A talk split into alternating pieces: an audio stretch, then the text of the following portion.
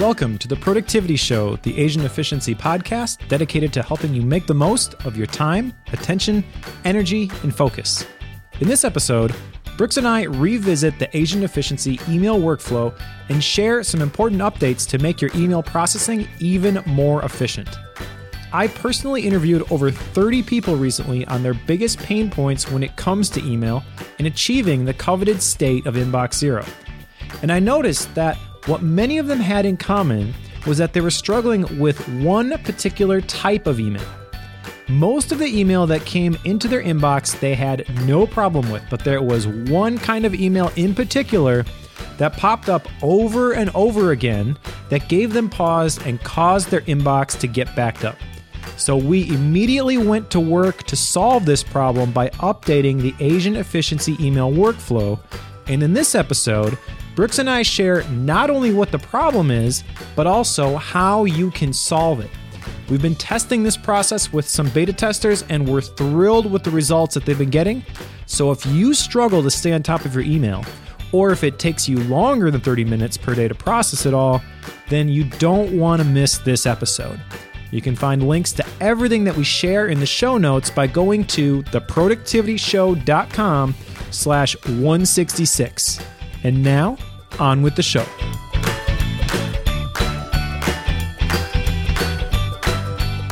All right, today we're talking about everybody's favorite topic, or at least my favorite topic, but I admit that I'm a little bit weird, and that is email. We're going to be talking about an updated email workflow. We're going to share some tips to help you manage your email more efficiently. And with me to talk about email is the new Asian efficiency email expert. You actually just did some webinars on this topic, Brooks Duncan. So how you doing today, Brooks? I sure did. It was fun going back into the world of email, so I'm doing great. awesome. Uh, email is one of those things that everybody deals with. And I think what makes me so excited about it is that because everybody deals with it, there's always room for improvement. And you can basically help just about anybody. And there's a ton of room to improve. I've shared this statistic a bunch of different times. I'm sure you shared statistics along this line in the, the webinars you did. But uh, one study said that you, the average US worker spends 6.3 hours per day dealing with email. And so we definitely need to address this topic. And really, what inspired this particular podcast episode are some of the changes to the Asian efficiency email workflow and some of the realizations that I got from the inbox detox process.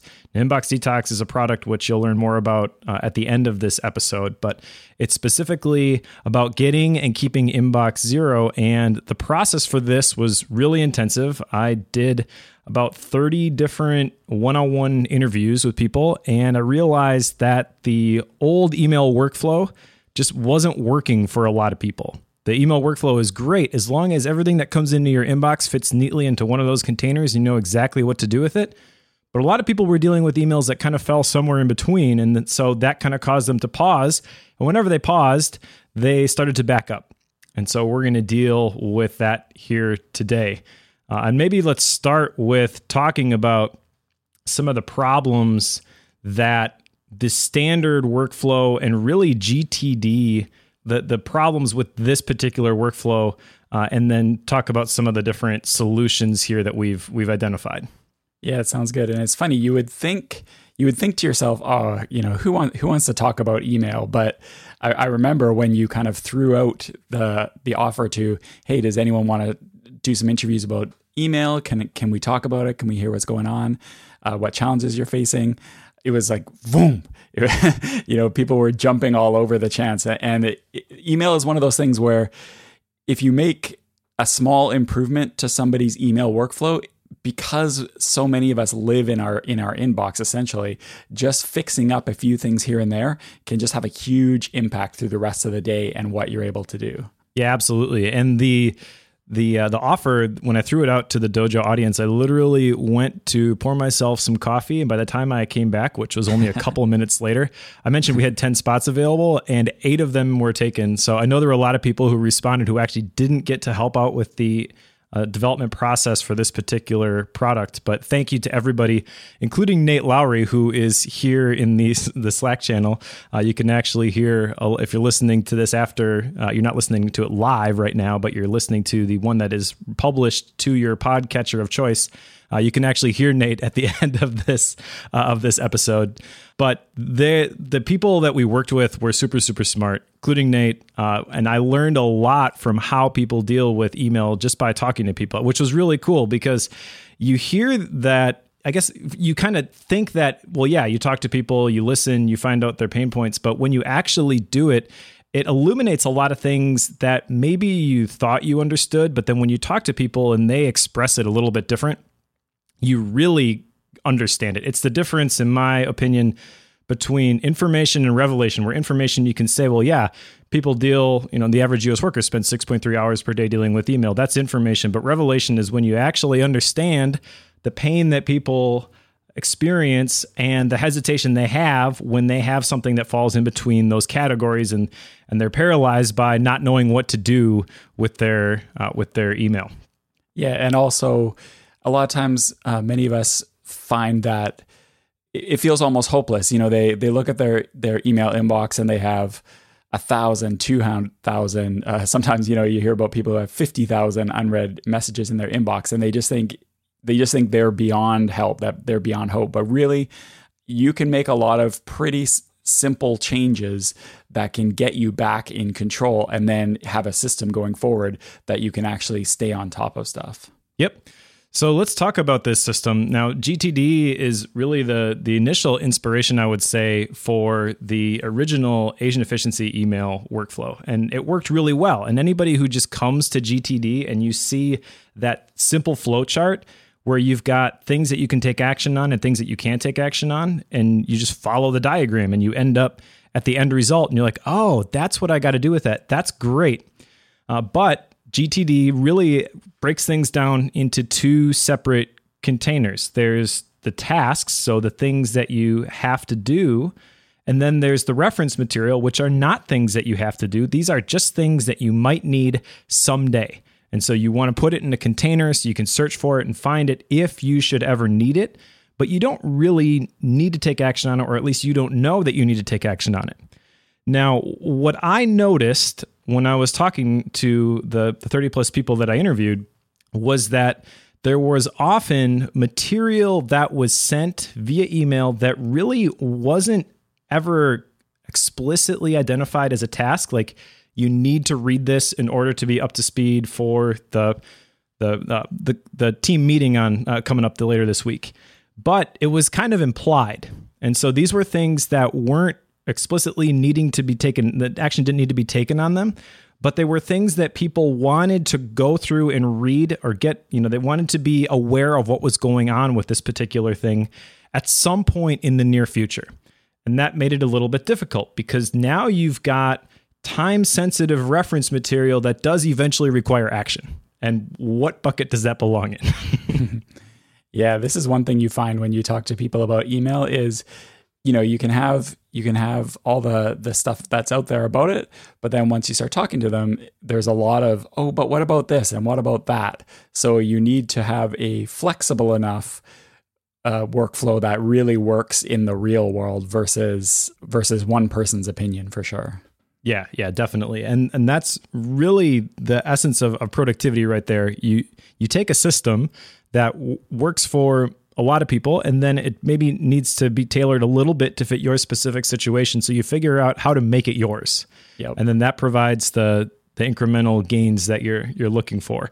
And hopefully along the way, you know, Asian efficiency can help out by taking the GTD methodology as a level one framework and then talking to a bunch of people, figuring out why that isn't working 100%, and then try to modify that into a version two that actually does work.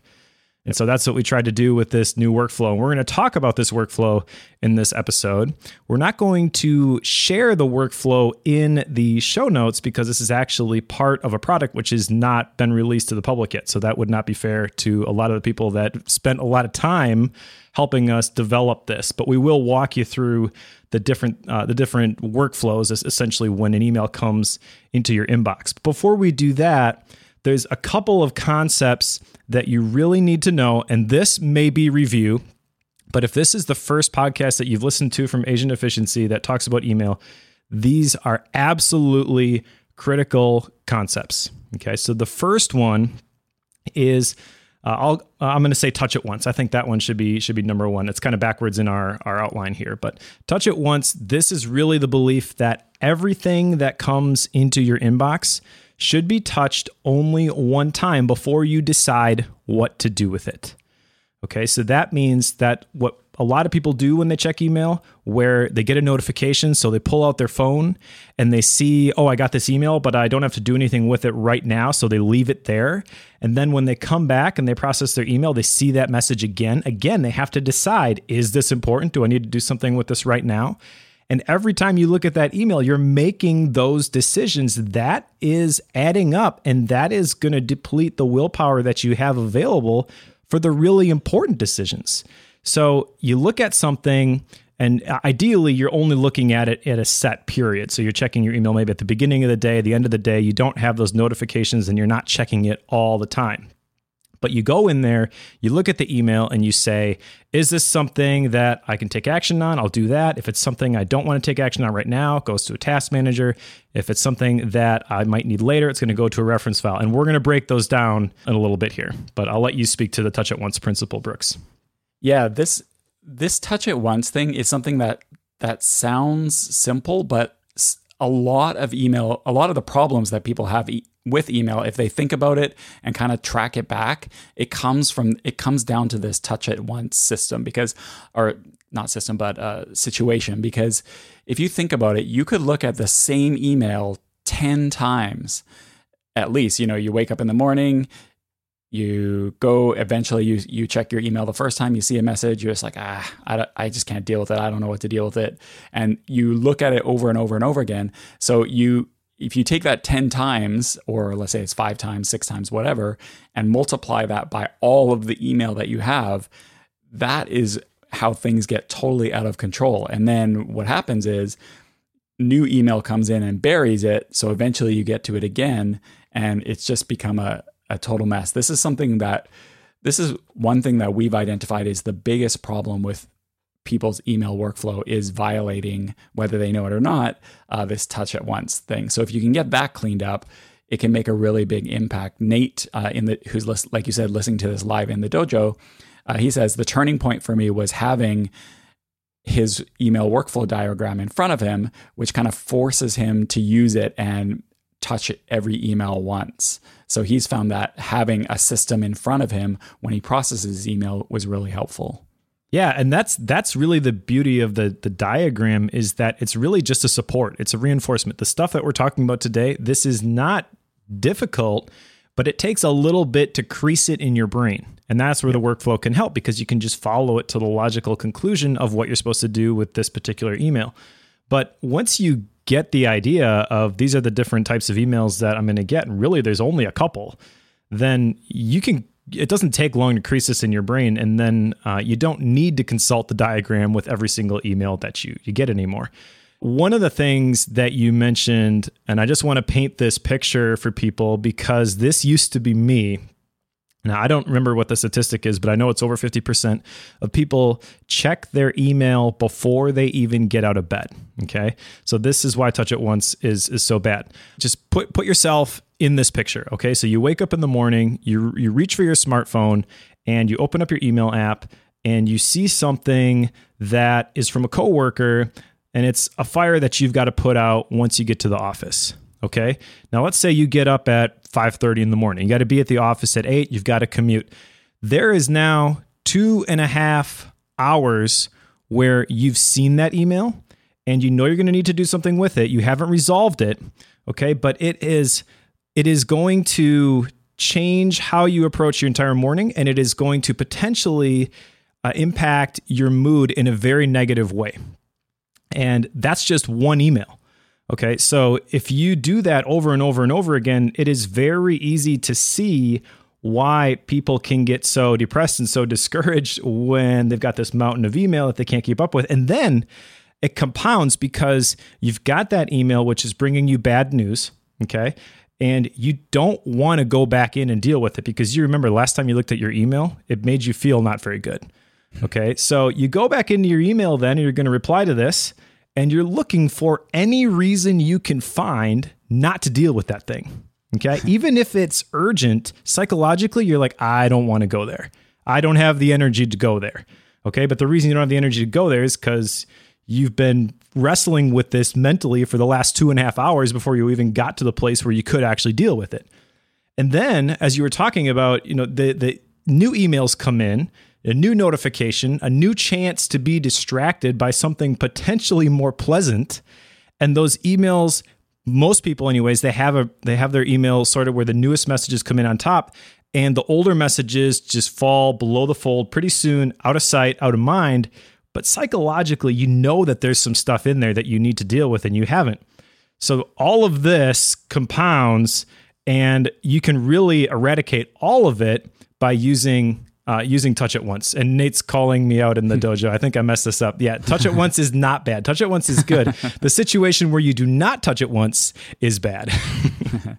yeah, and even if it, even if the email that you're seeing uh, and not dealing with isn't something bad, but if it's just something that there's an action associated with it that you know that that you need to do, but you don't deal with it, and by deal with it, I don't mean necessarily do the action that it's talking about, but putting it somewhere put you know doing something with that email just the fact that there's this thing that needs to be done but it's kind of hanging out there in your inbox uh, that can distract you from what you should be focusing on which may or may not be the action item in that email Exactly. And that kind of gets into the second important concept that you need to know, and that is the two minute rule. And this is one one uh, part of Touch It Once, but this is really the baseline or the general guideline in terms of when you should actually take action and when you should defer something by putting it into your task manager. Now, the task manager, the reason why this is so important is because when you put something into your task manager, you have the opportunity to put additional information with that task. Okay, so you could have a defer date or a start date as well as a due date for some task managers. And that's why uh, we advocate for the start date because the start date basically says this thing can now be thought about. Okay, and that can be used as a filter by your task manager to say only show the things that are available to be thought about. The things that are five years out in the future, we don't want to even see those. We shouldn't be distracted by those things and those things that aren't due for another two years, we don't need to see those either. And two years obviously is way, way out there. But you get you get the idea. You can define the exact criteria that you want, and your task manager, which is your external brain, looks through all of your tasks and it finds, okay, so out of the 500 tasks that you have in here, here are the six that you should really be thinking about today. Okay. And, and if you attach that information, like the project that it's associated with, or the context, which in GTD speak is the person, place, tool, or thing that you need in order to get it done, then you can say, you know, show me only phone calls that I need to make this week because you're you have 10 minutes to spare. You've got your phone with you. It doesn't really matter where you are. And it's, in essence, you're location independent and you can make that phone call. Uh, so that is why the task manager is so important. But that two minute rule, uh, this is generally the the point at which it is more efficient to just deal with something. So if an email is asking you for something and it's going to take you an hour to create the report that you need to attach to that email before you can send it back to your coworker, that's going to violate the 2 minute rule. You should probably not be doing that as you're processing your email. But if it's just something that's, hey, I know you you mentioned that you really liked a particular task manager. Which one was it again? And it's just going to take me a couple of seconds to fire off a reply. Then go ahead and do that because that's going to close the open loop. That's the two minute rule. Yeah, and the two minute rule can also really contribute to your inbox piling up. I, I've definitely been guilty of this in the past that all these emails that come in and I could get rid of them really quickly, but I just think ah, I just don't feel like doing that. But even if it's, I know deep down responding would just take you know 30 seconds or something like that. And if I don't do it, then then everything just piles up because so many emails you get in your inbox really do fall into this two minute category. Yeah, they, they definitely do. And Nate makes an important point here. He says that it only works if you're consistent in how you use your task manager. That is absolutely true. And that is why having a system is so important And that is why a workflow can be so helpful because it can show you exactly what to do according to the system or the rules that you've defined that are going to govern how you manage your email, how you manage your tasks, how you manage your life. And uh, he's absolutely right that if you only check your task manager every three to four days, then you're probably not going to trust the information that is in there. But if you have a consistent habit of going through your task manager and making sure that things are up to date, then you can trust it that what it is showing you is exactly relevant information. And that's going to be a little bit different for everybody in terms of how much uh, how much maintenance you're going to need in order to really trust that. But uh, that's why the, the two minute rule is so important because these things are going to feed on each other. If you only implement the two minute rule occasionally, and you occasionally spend way too much time processing your email when you're in your email client, and you don't use the, that time like you normally would for cleaning up your task manager and making sure that you've got your list of tasks that you're going to work on today, then you're right. You're not going to trust your task manager. You have to be able to trust all the different pieces of your system. And one of the things we were talking about this in the general channel, and we've got a PDF here. Uh, this is Nate's again, which uh, shows his his email processing uh, workflow, uh, and, and he's got very clearly identified the different apps that he's going to use for for uh, all the different types of things that are going to come at him, and that's really what an inbox is, especially an email inbox. Is these are things that are going to come at you. It is essentially a to do list that other people can write on. And so that is why it is so important that you take control of this whole process and you make email work your way and you don't work the way email tells you to. Yeah, I heard someone say once, and I wish I remembered who it was, but uh, they're saying basically every email you get is a decision. It can be a decision to keep or or get rid of. It can be something actionable. Every email you get is a decision. So when email starts cluttering up, that means really what's happened is you've got a bunch of deferred decisions.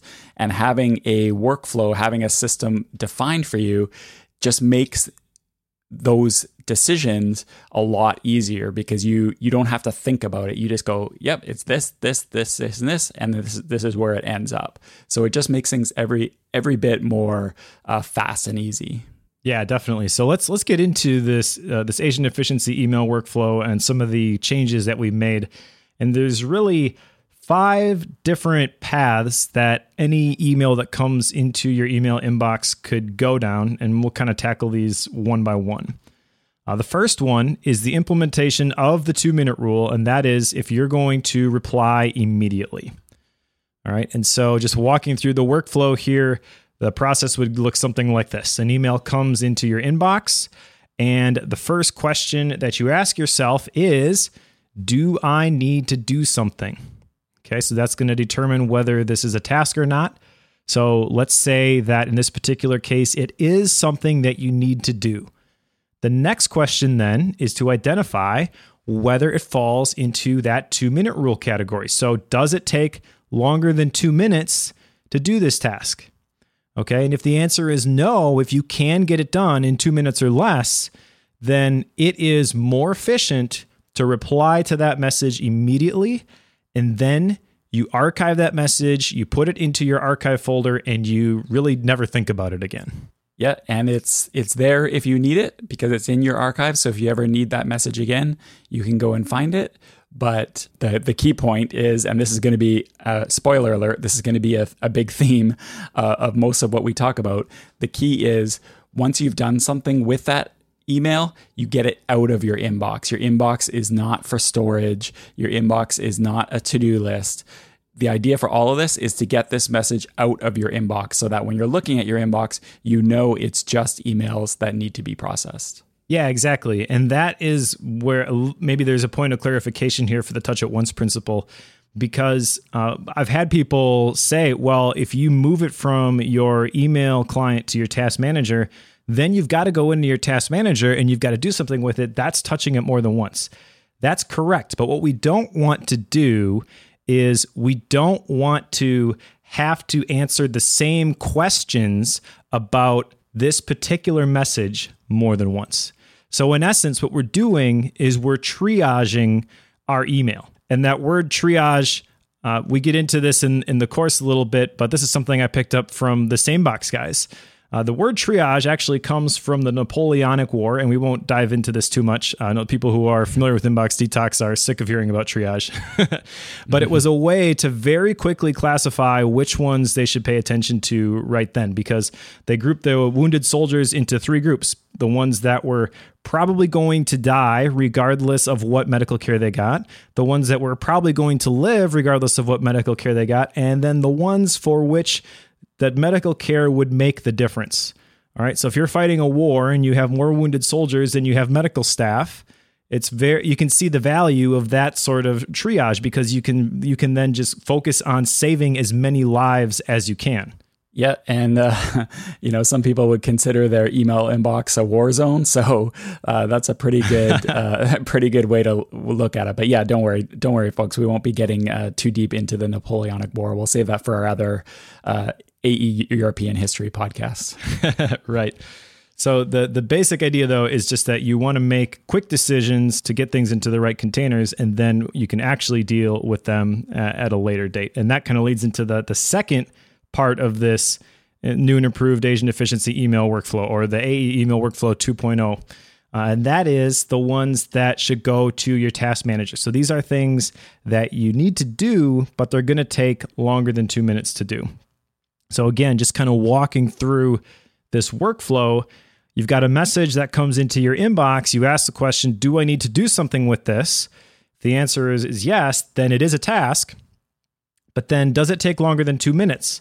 Okay, so if the answer is yes, then we probably don't want to do this right now. We want to get through everything that's in our inbox so we can feel good about closing our email application and going back to work. So, what we're going to do is if it's going to take longer than two minutes to complete this thing, we're going to send it to our task manager.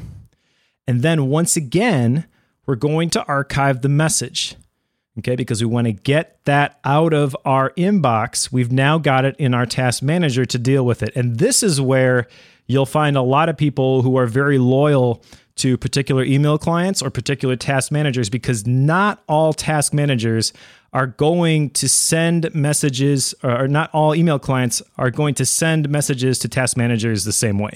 Yeah. And this is better if you have an email program that has the ability to integrate with a task manager. That's kind of the the ideal solution. If you for whatever reason aren't able to to do that, it's it's not the end of the world. You can still you can still have you know your email referenced in a task manager and, and do it that way. The key is to get it out of your inbox. But in an ideal situation, there's a lot of really tight integration that can happen if you use an email program like a postbox like an airmail something like that that has integrations built in with different task managers because then what can happen is when you go to your task manager to to take action on these tasks often there's a link back to the email message. You if you need to look at the email message for reference you have that link right back to it. So that's the ideal anyway. Yeah exactly. So and and actually I've, I've mentioned this a lot but if you're not aware of this this is a game changer if you use omnifocus. But they actually the omni group has a website which shows all of the different email clients that integrate directly with task manager and provide that link back and so if you go to i believe it's inside.omnifocus.com slash email uh, you can actually see all of the different email applications that integrate directly uh, and even those are not all going to work the same way. This is going to be really nerdy, but it's worth calling out because every time I listen to a tech podcast and they talk about the integrations, I'm always expecting people to bring this up, and no one ever does. but some email clients will allow you to get the message URL. So if you if you're familiar with uh, with with the the Unix, which uh, Unix, which is what a lot of modern computing is based off of, you've got these URL schemes. And message colon slash slash is the one that they use on the Mac for email messages. So that means that if you have a message colon slash slash and then a unique identifier, that you can open that message in your default email client. All right, so that's great. And if you were to use, for example, in iOS 11, they've got drag and drop. and you can actually drag a message straight from the Mail app in iOS. If you got split screen on your iPad, you can just drag that right into OmniFocus. It's going to copy that message URL. It's very, very easy to do. But if you've got an app like Airmail or Spark, I know does this, uh, and there's a couple others too they actually use a proprietary URL. So what does that mean? It means that instead of using the default message colon slash slash URL that everybody else does, that they're going to use their own. It's going to be airmail colon slash slash, or I think Sparks is spark colon slash slash. That means that when you click that link, you have to open it in the airmail application or the Spark application. Now, that's not necessarily a problem. If you're all in with airmail, like Nate Lowry is, then those airmail URLs that you send from your iOS device, you click on those when you're in OmniFocus on your Mac, and it opens it in Airmail on your Mac. That's that's no problem. And Airmail is a great application, ton of ton of features, and it's it's actually very affordable. So I would definitely recommend that for people. But I personally don't use Airmail on my Mac. I use MailMate. MailMate, if I if I have a message colon slash slash, that means that it it has the ability to open those messages in MailMate. That's my default email client. So that means that if I send an email to OmniFocus from my phone and it's got airmail colon slash slash, then when I click on that on my Mac, it's not going to open. All right. And that's, again, very, very nerdy, but it's an important distinction because I think you need to be aware of what you're signing up for when you use these integrations. But ideally, like you said, Brooks, they are going to provide a link back to the original message. So when you're in your task manager and your task manager is doing the heavy lifting and it's telling you now is the time to do this thing, all you've got to do is click that link. It opens the message. You can reply, bam, you're done. Yeah. And like I said, it's the ideal if you have these integrations and you can click back and forth really easily. That makes all this work a lot better. Uh, if you didn't understand a word of what Mike just said, don't worry about it. it. It's okay. You can still do this stuff. And even way, way back before all of this was possible, I still, and I didn't know I was, you know, use, following the AE email workflow back then. Uh, but even way back before I had even heard of any of this stuff, I still referenced my emails in my task manager. Uh, there, there wasn't that integration back then, but I would just uh, use Gmail search to find the message if I needed to. And again, that's not ideal for sure, but it is it is possible to do. The the key though, the big picture is what you want to do is get these messages out of your inbox and have it in a place so that when it's time to focus on whatever the action item associated with that message is, that you're doing that at the right time and place and not necessarily when you're processing your inbox, which may not be that right time or place. And if you just leave that actionable email sitting in your inbox, then either everything is going to get cluttered or you're going to miss whatever the action is because a new mountain of e- email is going to come in and you're going to start dropping the ball. So you want to make sure it's captured. Yeah, and there are some people like the specific situation that you're in, the direct link to the original message isn't going to be an option for you. And honestly, I have not found a good PC solution for this.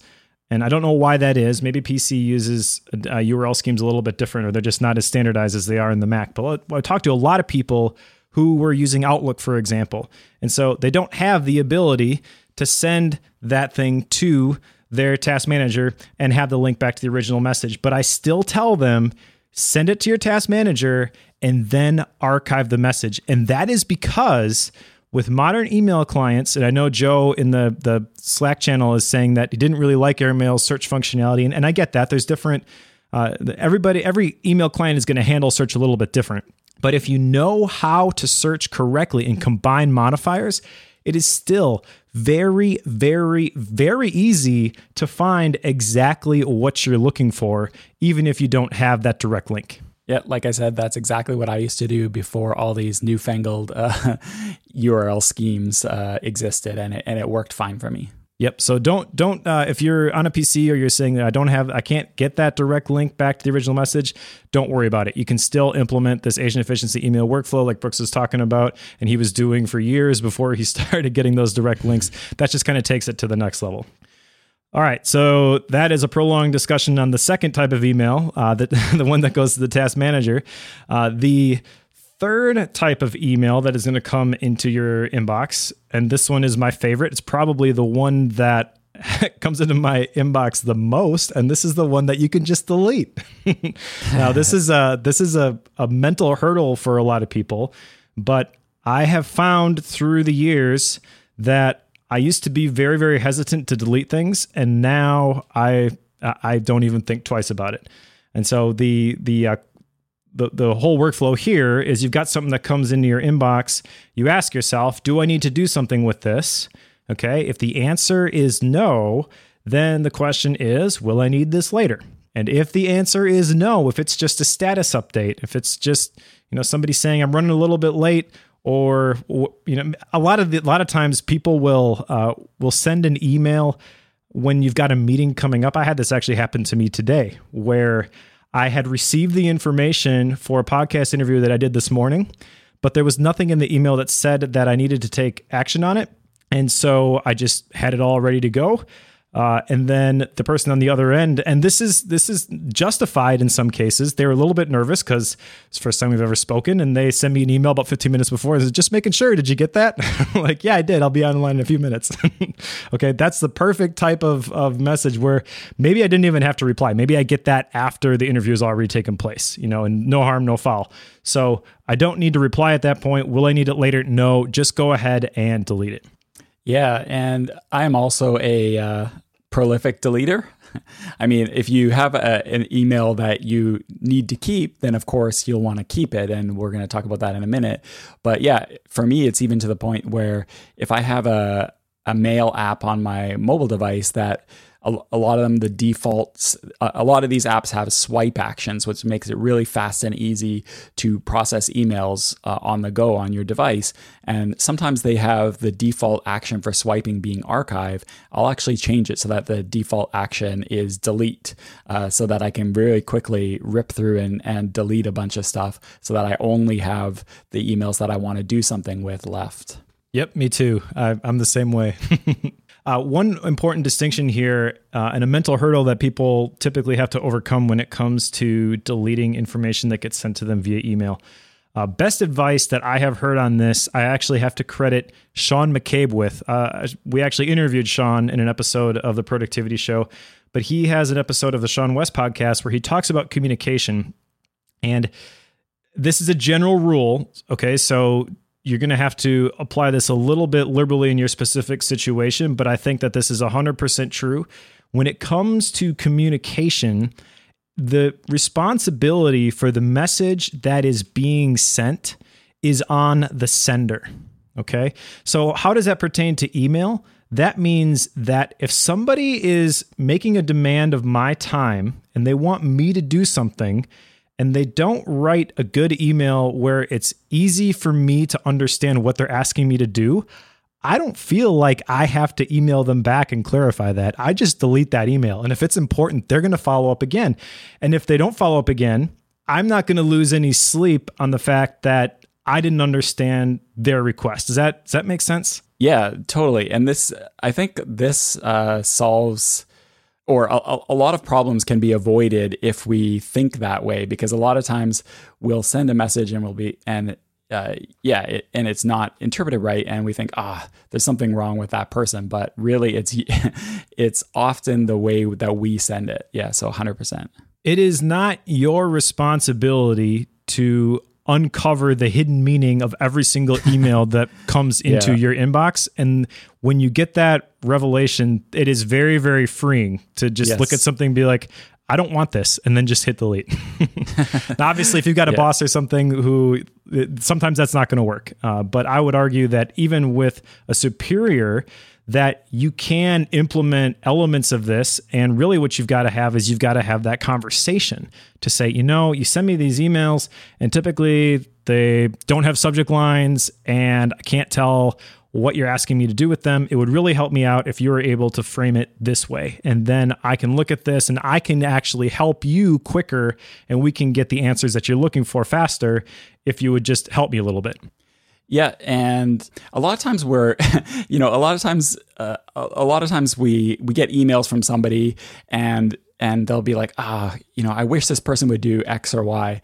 Uh, and yeah, subjects is a great example my wife had this situation at her at her company a, a while ago where uh, there was there was one guy and he he was on the team. He's a designer but very techy, and he'd send these big long. It was almost the opposite of the problem you're talking about, where he would send these big long emails with a ton of technical details and like, like really really in depth. But he would send them a lot of times to a more management level audience who really doesn't care about any of those details. All they really want to know is, you know, is the is the change to the website going to be ready next week or not? Like it's really a yes or no question.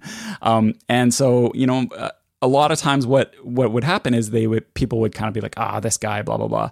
But eventually, my wife had to talk to him and just say, hey, maybe you want to frame it this way, and it was a lot better after. So sometimes if if somebody is not following what you think is an effective email strategy, it can be really helpful just to talk to the person and uh, and which you know we usually don't want to do but a lot of times that can make a big difference just having that quick little conversation as long as you do it in a constructive way obviously yeah you've you've got to know what the communication expectations are of your particular team but if you understand the expectations there's always room to tweak the system to make it better so in that particular instance for example maybe somebody sends a big long email with all these technical details and they just put a generic subject line, okay? And they send it to 10 different people on the management team. And now every single one of those people replies all with their thoughts on what was just written. And the technical person replies back, no, no, no, I just wanted to let you know what was going on. okay, well, you've just wasted a whole bunch of people's time. And the real simple solution to this is just at the end of your subject line, type NRN, no reply needed. And maybe you have to communicate that to your team that I'm going to use this in the future when I send something that I just want you to see, but I don't want you to do anything with. And that that's just a, an example of how you can kind of improve some of those systems. Uh, we have other episodes that dive into some of those different modifiers and things, but uh, it's I think it's worth calling out right now. Yeah, totally. All right, so that's number three, the emails that you can go ahead and delete. Number four are the emails that fall into the reference material category. So these are things that you need to keep, but you don't need to do anything with right now. So the workflow for this you've got a message in your inbox, you ask the question, Do I need to do something with this? If the answer is no, the question then is, Will I need this later? If the answer is yes, then it goes to a reference file, and once again, you archive the message. Now, why send it to a reference file? Why not just archive the message and use the powers of search to find what you're looking for when you need it? Uh, that I would argue because a lot of email clients are great at searching for text, but they are not great at searching for attachments. Okay. And then when you send something to a reference file, you also just like when you send something to a task manager, have the ability to apply additional information to it. So let's just use Evernote as an example. That's probably the most popular free reference material, uh, reference file uh, that I can think of off the top of my head. When you send something to Evernote, you've got the ability to put it in a specific notebook. You've got the ability to apply a specific tag or even multiple tags. And you can even combine when you're in Evernote looking for something, all of these different modifiers to really drill down and find what you're looking for. You don't have to just search the contents of the message. And if you've got a PDF or something that you're sending to Evernote, uh, then those it's much better at storing those external files than an email client is. Yeah, this is something a lot of people kind of struggle with. And it's not that you need to put every single email into your reference file, um, but the ones that you think, yeah, like a, a good example would be something like uh, something with travel receipts, for example. It can be a it can be a pain for some people to go through and when it comes time to to find your your receipts to have to dig through email and track these receipts down where it would be a lot easier when you get that email to save it to whatever your reference file is. For some people it's evernote like you said. For some people that's onenote. For some people maybe it's an accounting system or something like that. You know th- those are all things that can make it a lot easier than using your your email archive which the ability to search your email archive is a great skill, but it's not tailor made for these specific situations where storing it to a re- reference file can be helpful. Yeah, exactly. And and there are different types of reference files. So Evernote's great as a generic reference file. I'm glad you called out OneNote because a lot of the people that I talk to use OneNote, and I think that that's actually a pretty good one too. But let's say you've got uh, somebody's contact information. Okay, that is going to go into a contacts database. For example, I use Busy Contacts. Uh, and you could use the default contacts application on whatever platform you happen to be using. But recognizing that there's certain types of information that require a specialized container like that is going to be important. And you don't have to have all of those figured out at the beginning. If you were to start storing contacts in Evernote, that's completely fine. And just go back and visit that system every once in a while and ask yourself, is this still working? And if you're storing contacts in Evernote, it's not going to take very long before you realize that there probably is a better way to do this. exactly. All right, so that's number four, the reference material. Now we get to number five, which is my favorite one, and that is because it lands right smack dab in the middle between the task manager and the reference file. These are things, like we mentioned at the beginning, time sensitive reference material that requires eventual action. so I classified this in the workflow as read it later because these are typically things that people just wanted to glance at to make sure they were aware of, but it wasn't something that they quote unquote needed to do. All right. So the workflow for this looks like this you've got a message that comes into your inbox, and you ask yourself, do I need to do something with this?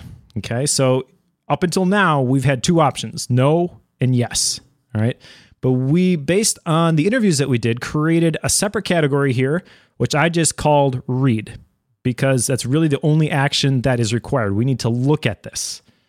All right. And so for this type of material that we need to look at, but it doesn't need to be do, doesn't have to need to be done uh, right now. Okay. Then we're going to send it to a separate service, and that is going to be a read it later service. Once again, once we send it to the read it later service, we're going to archive this message and get it out of our inbox. This from the interviews that I did, this is the number one thing that people dealt with. These emails that came in and they knew they needed to look at what this person had had written. You know, the example that you shared with the, the big big long technical email. That's mm. the perfect type of thing that a lot of people deal with. Oh, I, I know I need to look at this. I can't do it right now. I don't know where to send this. Where I'll make sure that I see it again. I'm just gonna leave it in my inbox. Okay, and that that compounds. Uh, every single email that you leave in your inbox that causes you to not trust that system. So it's important that we understand uh, or that we identify a container to put these things in. And that's what the read it later service does. Now not all read it later services are created equal i have discovered. The, the two that are most popular are pocket and instapaper and they handle links and information very, very differently. All right. So, Pocket basically, you can take a URL and you can send it to Pocket. You cannot forward an entire message to Pocket. Nate says in the chat, yes, Pocket sucks for email. Absolutely. you can do that with Instapaper, however. And Instapaper works the same way that something like OmniFocus does, or any of those task managers that have those email addresses that you can forward things to. Uh, you have a specific email address, which is to your account. And if you send something to Instapaper, it's going to convert it, it's going to look at it, it's going to identify the text, it's going to rip that out, it's going to put it into your Instapaper account. And then you can go into your Instapaper queue and you can see all of the different articles and things, maybe even emails that you have stored there. And you can go through those whenever you want. Yeah. And it, it's funny. Um, Pocket, I would say, is probably the most popular read it later service. And, you know, usually these read it later services are really designed for clipping web pages. Uh, but exactly. And, and, but I, I started using Instapaper and I, I just never switched away from it just because it was what I was using and I was happy with it. Um, but so I didn't actually realize when people would say, people would ask me sometimes, you know, how do you clip emails to these services and I say, oh, you just do this or that. And at first, I didn't realize that uh, uh, Pocket doesn't do emails uh, that well. Uh, so Instapaper definitely works a lot better uh, for emails anyway, specifically. So it all depends what you use it for the most. Yeah, what you would have to do with Pocket is you would have to, let's say you get a newsletter that has a link to open it in a web browser. You would have to open that in your web browser And then when you go to the web browser, you can store it straight to Pocket. And yeah, that's that. Uh, to be honest, I, I know I've used Pocket in the past and I swear that I had forwarded emails to it, but yeah, Nate's called me out in the, the podcast channel. I didn't realize that the new version that, uh, and again, I don't know how long it's been there because I've been using Instapaper now for a couple of years, but I did use Pocket for a while. Uh, I did not realize that that you couldn't forward an email to uh, to that service because that just seemed so basic. And there are some email clients I know that have Pocket integration. What that basically does is it looks through the emails that the, the email message that you're taking action on and it looks for the URLs and it tries to strip out those URLs and send those URLs to Pocket. So let's say you get a newsletter with a couple different URLs. If you were to use those integrations, you'll lose the contents of the newsletter. You'll just get the links. So it's a very important distinction to make there. Definitely. All right. Uh, so that is the fifth category, and really the one that was created based off of all of the interviews that we had done. The read it later. Now let's transition here and talk about a couple general email tips to help you process your email more efficiently. And these are things that we've probably covered at one point or another, but they're worth repeating, uh, especially if you've listened to this and you have you probably have a couple additional questions. The number one thing that people all that people struggle with, especially if they traditionally have had folder based uh, filing structures and they store all of their email messages in different folders. Uh, is that we recommend that you always archive the message into a general archive folder. And actually, this is kind of combining the, the, the first two here.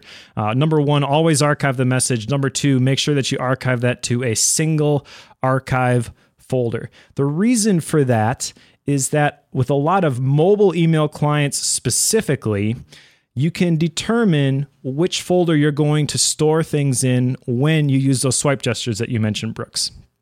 And then uh, when you send something to one specific place, that limits the number of decisions that you have to make about that particular message. All you've got to do is you've got to identify and answer the, the questions that we've shared with you so far. And then once you're ready to archive the message, that's it. You just archive it. Okay, so if you're in the Gmail web interface, you just press the E key and bam, it's in your archive folder. You don't have to think about, well, is this associated with this particular company or this particular project underneath this particular company? Uh, all of those little decisions, like we've talked about, those add up to depleting your willpower. And there's much less of a chance that you're going to actually finish processing your email when you try to, when you have to decide which specific folder these things actually belong in. Yeah, this was a big change that that I made years and years ago, where I used to have this this awesome, elaborate folder structure uh, for my emails, and uh, and it was it, it was a thing of beauty.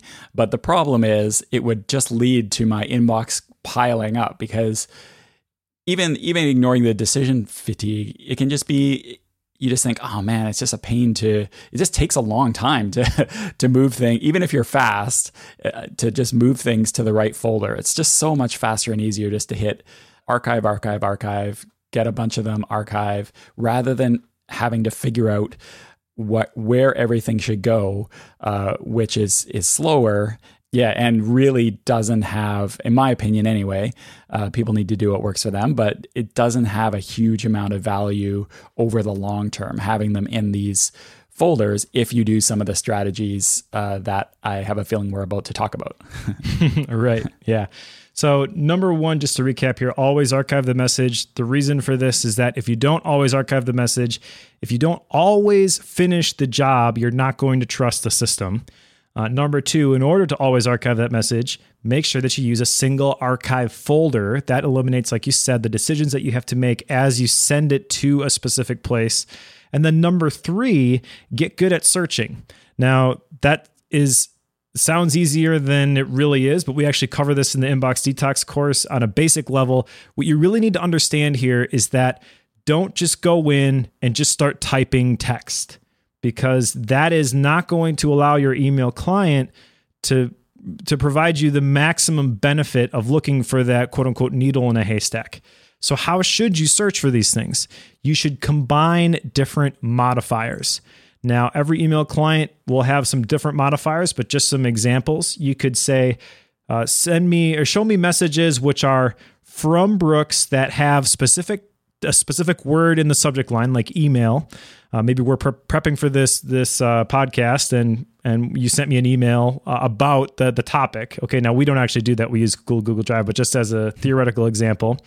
And you could even add additional modifiers like has attachments. Okay, so maybe I'm looking for the workflow file that you sent over in the email for this show. Okay, so that combination of those three modifiers is going to return much more relevant results when I'm looking for that specific thing, not just typing in the name of the file or what I thought the file was called uh, when uh, in, in the search box. If you're able to combine these things, you're able to much, much, uh, you're much more likely find what you're looking for. You're not going to get hundreds of results. You're going to get a handful of results. Yeah. The, so the problem with search really is a lot of times we hear, oh, you know, you should learn to search your email or your files or whatever, but we're talking about email. And so you think, oh, okay, I'm going to try this. So you type a few words in to, to the search box and you get just a ton of stuff back and you're just like, ah, forget it. It would be, it would just be easier for me to go dig through my folders and find it. But like you said, if you learn, and these modifiers aren't hard and they're a little different for each platform, but they're they're not difficult what I would normally do is nine times out of 10, or let's say eight times out of 10, what I'll just do is do uh, from so and so or to so and so. If I'm trying to find an email from somebody or to somebody, or at least narrow things down. So, you know, a lot of the time just doing that works really well.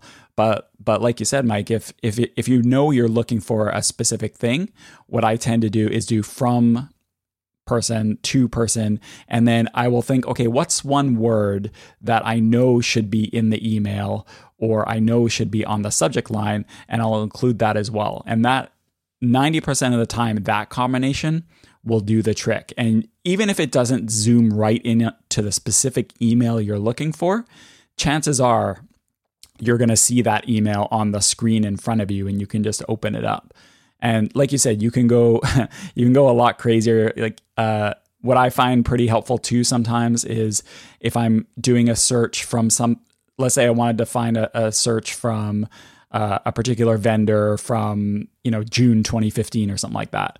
I will stack combine those modifiers to search from that vendor and then search in that date range. I don't need to remember the exact date, but I can know at least narrow it down. So yeah, really, if I was to give two tips other than the email workflow, which is great for processing email, if I was to give two tips that would really pay off over and over for you if you learn them, it's using that single archive folder and at least uh, practice and give give a good try at searching. Yeah, absolutely. And uh, I, I, like your your tip of of using the the to and the from, and then a term that's going to appear in the body or the subject line, because almost every email client is going to support that. Different email clients are going to have different ways of searching some of the other modifiers, but a lot of them have visual building blocks that you can use to to combine these things. So if you're not sure what your client supports, uh, usually there's like a disclosure triangle in the search field that will allow you to see some of the different things that you could use and just get aware, become aware of, of what your particular email client of choice uses. Uh, number four is going to be curate your read it later service. So we talked about sending things to your read it later service, but this is another problem that people had was they sent things now to Instapaper, but what do they do with the things that are in Instapaper? Now you've got another inbox that you've got to keep on top of. And I totally get that because in the moment when you're looking at something in your email inbox, thing the thing is going to have more value to you than it is a week from now.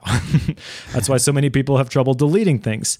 But let's say that you just forward all of these things to your Instapaper queue. Now you go in there and you've got 200 things in your Instapaper queue how do you filter that and see only the things that are important? Okay, so very quick way to do this, which I actually picked up from Abby Marks Beale when she was on the podcast, uh, is to look at your reading pile, whether that be physical or in this case, it's going to be digital. It's going to be in your read it later service. Okay, so you're going into Instapaper, you're looking at things, and as you're going through the list, and you're about to open something to read, just make a real quick value judgment on a scale of one to 10 what how, how important is this? Okay and delete anything that is six or lower. All right now that's a general rule. Uh, if you've if you don't want to eliminate that many things from your read it later pile, you can adjust that number if you want. But I think that that's actually a really great place to start because what that is going to do is it is going to make sure that whenever you go into your read it later service and you're going to read those things, they are things that you actually want to read. And if they are things that you actually want to read, then you are more likely to read them. Sounds crazy. I know this this is not not rocket science, but uh, hopefully the, just some of these tips will, will help this stuff stick. Yeah, and the one thing I will also say about read it later services is that can really help is don't feel stressed out if you don't get to it. You know, if your key thing is processing your inbox and and being on top of that.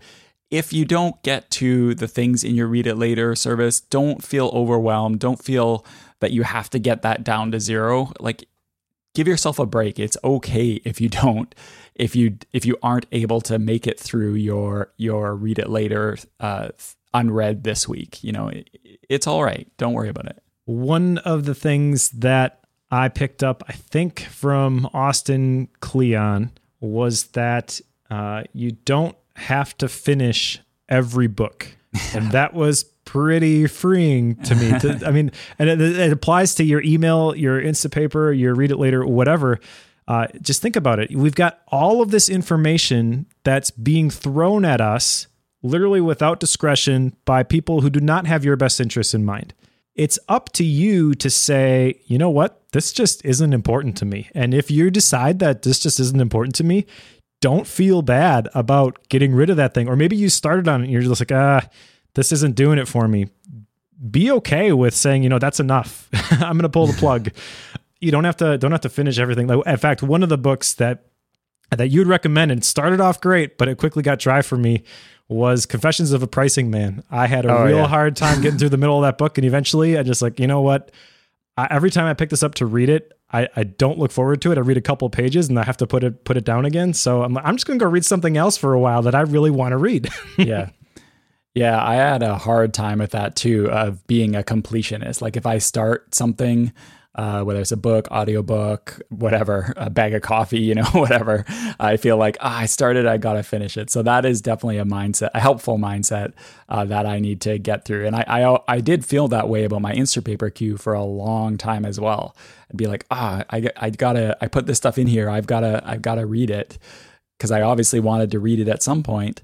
Um, but a, I started being more picky, like you said, about what I put in there, and then B, if I didn't get to it, it's it's okay. There's more important things in my life than my Instapaper queue, shockingly. Exactly. We are living in an attention economy where everybody is vying for your attention.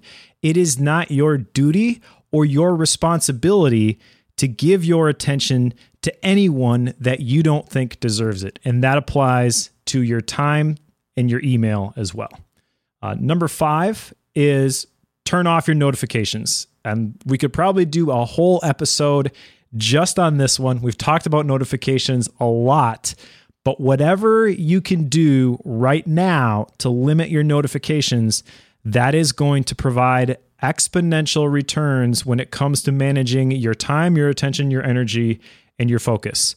So if you can completely delete your email application from your phone, like one person that I talked to when I was doing the interviews, then that's great. And in fact, they absolutely loved that, and they said that it's it's made a huge difference. If you can't do that, then at least switch it. Maybe the next step is then instead of switching it, uh, instead of getting notifications all the time, where people can literally push notifications to you at any point, maybe you switch it from push to pull, where you actually have to go into your email client and then pull the messages from the server and then see what what is in your inbox. Maybe it's just implementing some VIP notifications where you get notifications from your boss, but uh, your coworkers who tend to send the the email forwards and the sign up list for the pickup basketball games, like those you don't get notified of. But do something to trim your notifications. Yeah, this is something that any Outlook user is very familiar with. Uh, this concept of you're you're working and Outlook is particularly egregious about this of you know you're working away and all of a sudden that little Outlook's Outlook box pops up and you're totally distracted from what you're doing. You, you, no matter how disciplined you are, you can't help but being distracted by that stupid box that pops up. So oh, I hate this, that. so this is something this is something that really can have a big impact, especially for office workers, especially for Outlook workers, but any anyone else as well. And even if you're even if you're good and turn off notifications on your on your email program on your computer, make sure you also do it on your mobile device as well. Because one thing I would I would find before is you know, I'd have everything turned off and be, uh, you know, be a notification free monk on my computer focusing away. And my my phone would be off to the side and I wouldn't see the notification, but I would see my phone light up just out of the corner of my eye. and so I had to make sure that I turn that stuff off too. Or what I would also do is, um, if I didn't want to do that for whatever reason, I just uh, either have my phone somewhere else or just turn it upside down when I'm when I'm doing focus work, and and that was helpful. Yeah, I I know that on the on the Mac, if you don't trim your notifications, you've also got those notifications, those banners that can appear. But for whatever reason, the Outlook ones seem to be very, very invasive. That should be illegal. Yeah. All right, great. So we've gone over the new and improved Asian Efficiency email workflow, talked about the five different types of emails that will end up in your email inbox and how to deal with them. We've given you five general email tips to process email more efficiently. Any closing words for email this time around? No, uh, just have a system and make sure it's a system that works for you. Uh, make sure you tailor whatever system you you do look at, make sure you tailor it for what works for you. Don't if, if there's one thing on a on this system that you're looking for that you're just like, nah, that's not going to work for me. First of all, I would recommend giving it a try because sometimes we don't think something will work, but then when we try it out, it actually does. But if it really doesn't work for you, it's okay. That doesn't mean the whole thing. Uh, you should disregard the whole thing necessarily, but just tweak it to what works for you.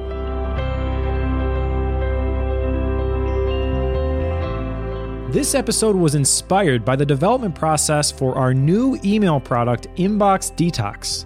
It's not available to the general public yet, but if you're interested in learning more about how you can achieve and keep Inbox Zero, you can sign up at theproductivityshow.com slash inboxdetox to be the first to know when it's live. You'll also get a special offer that's only going to be available at launch, and it's only being offered to podcast listeners. Inbox Detox was included as a bonus in a recent product launch, but this is the first time it will be made available for purchase separately. This short video course includes five videos that will help you quickly get up to speed and gives you a step by step process that you can follow to reclaim control of your inbox. We walk you through the email workflow step by step, and there's even a diagram which shows you exactly what to do with each email as it comes into your inbox. But don't just take my word for it. Here's what Dojo member Nate Lowry had to say about Inbox Detox. Since implementing Email Detox, my email is finally under control. I am starting to follow up with people regularly and I'm not dropping the ball. I highly recommend you give the program a try and fully implement the workflow as described. It decreases the friction with email and makes processing your inbox really Asian efficient. I have already saved hours in just the two weeks since I've started, and it has more than paid for itself. So if you need a little help getting to Inbox Zero, even if you currently have thousands of unread messages and you dread opening your email app, Inbox Detox is for you. Again, you can sign up to be the first to know about Inbox Detox and get a special discount by going to theproductivityshow.com slash inboxdetox. That URL again is theproductivityshow.com slash inbox detox. You can also find links to everything that we discussed today in the show notes by going to theproductivityshow.com slash 166. Thanks for joining us, and we'll see you next Productive Monday.